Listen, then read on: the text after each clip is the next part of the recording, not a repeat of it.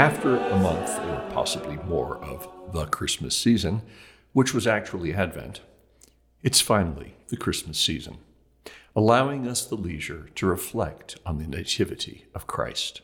This is Dr. Jim Tonkowich, and you're listening to the After Dinner Scholar from Wyoming Catholic College. Last week, we brought you a series of students reciting Christmas poetry.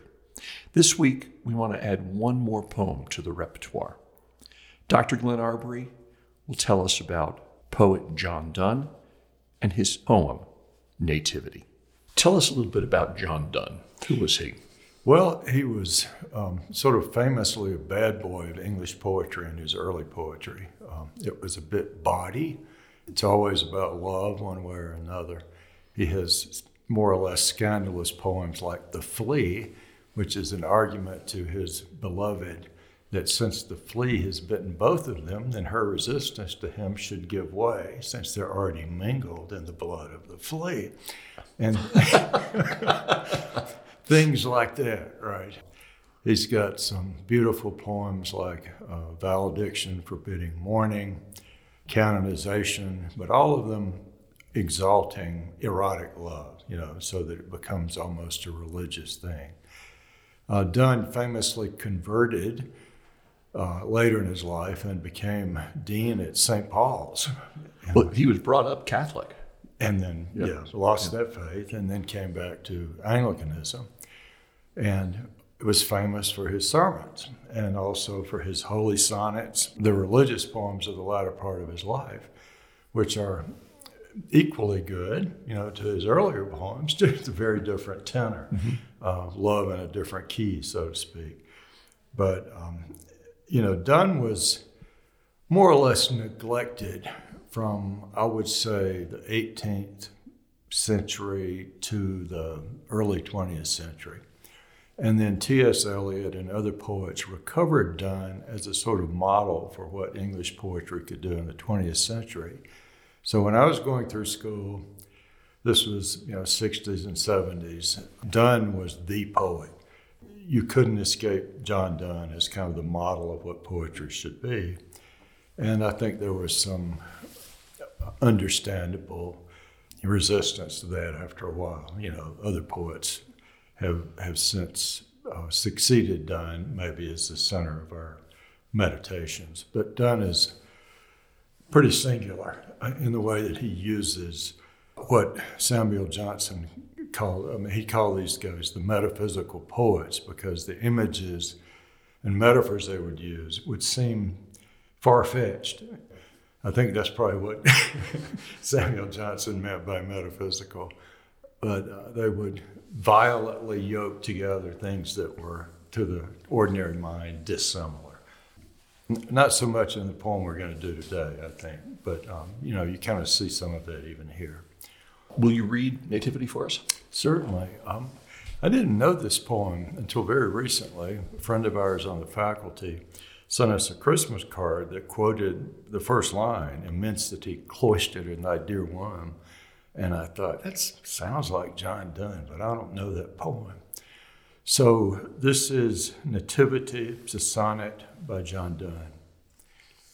Immensity cloistered in thy dear womb now leaves his well beloved imprisonment.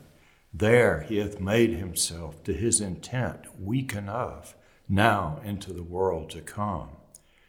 But oh, for thee, for him, hath the inn no room?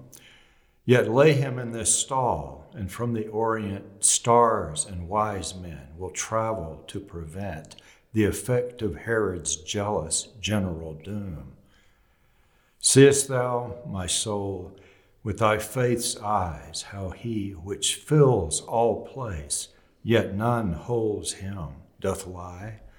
Was not his pity towards thee wondrous high, that would have need to be pitied by thee?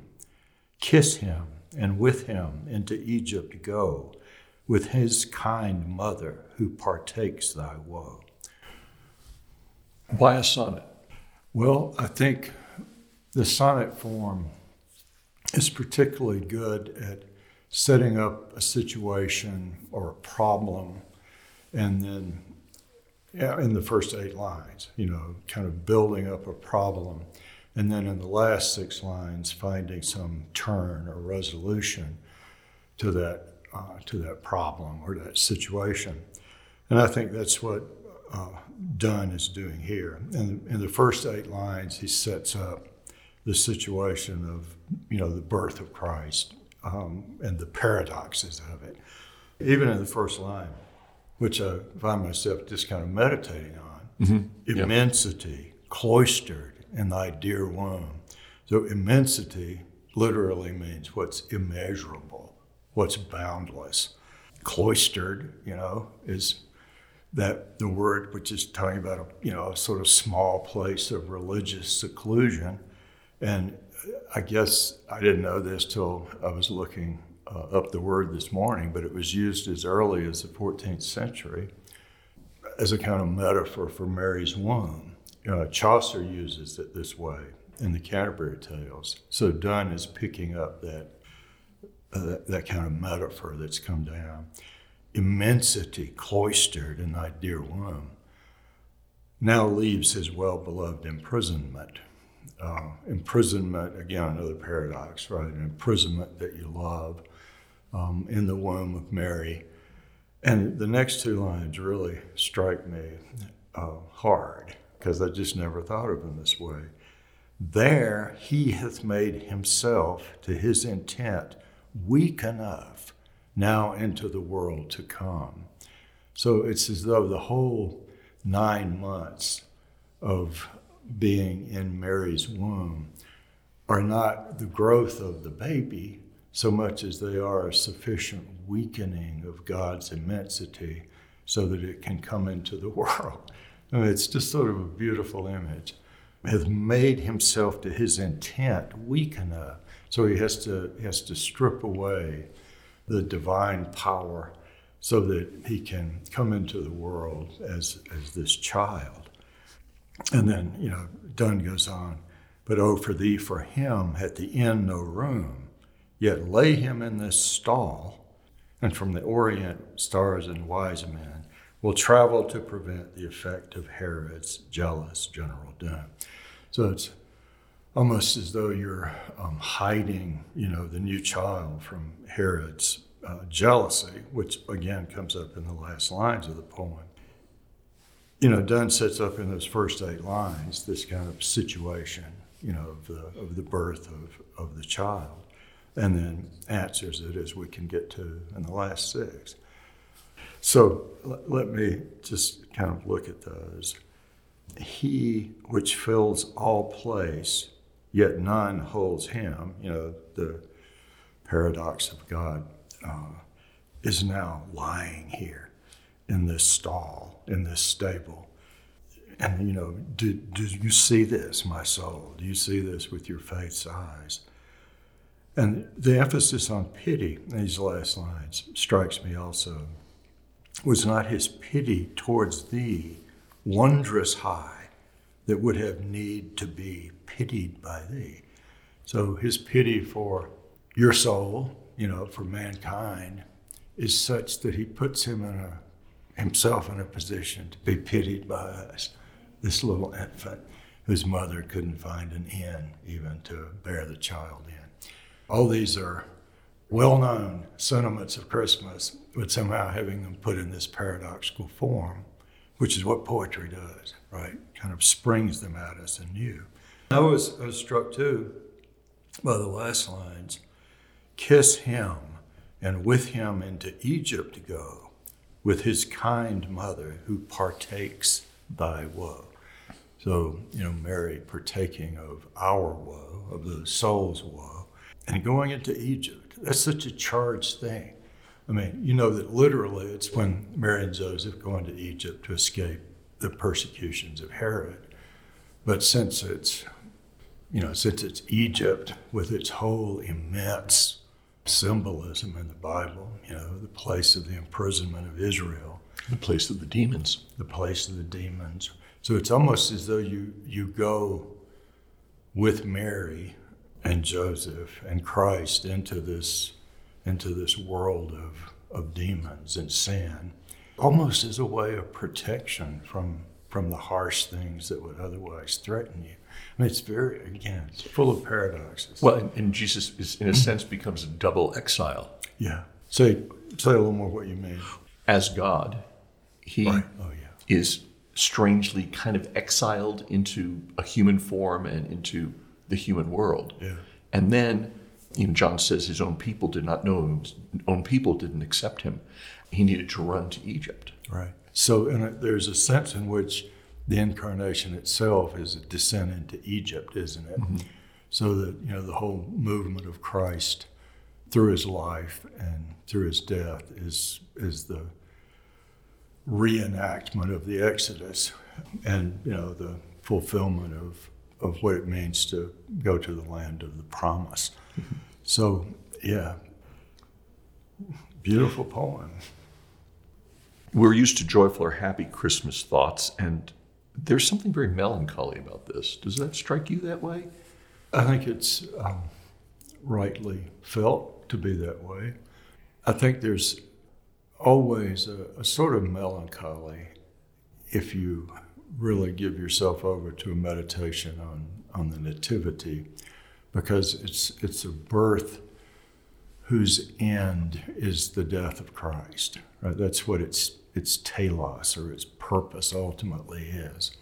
So Christ is, is born into the world in this joyful way, and yet even in the joy, there's this there's this hint of, of melancholy, and that's picked up so quickly in the Christmas season. The Holy Innocents with the martyrdom of Stephen the day after Christmas, so it, it's all joyful, and yet you know the joy is is tempered by melancholy, which is ultimately um, the way into the, the deeper joy, I think, of what, what it all means. Will you read the poem again? Sure. Nativity by John Donne. Immensity cloistered in thy dear womb now leaves his well beloved imprisonment. There he hath made himself to his intent weak enough now into the world to come. But oh, for thee, for him, hath the end no room?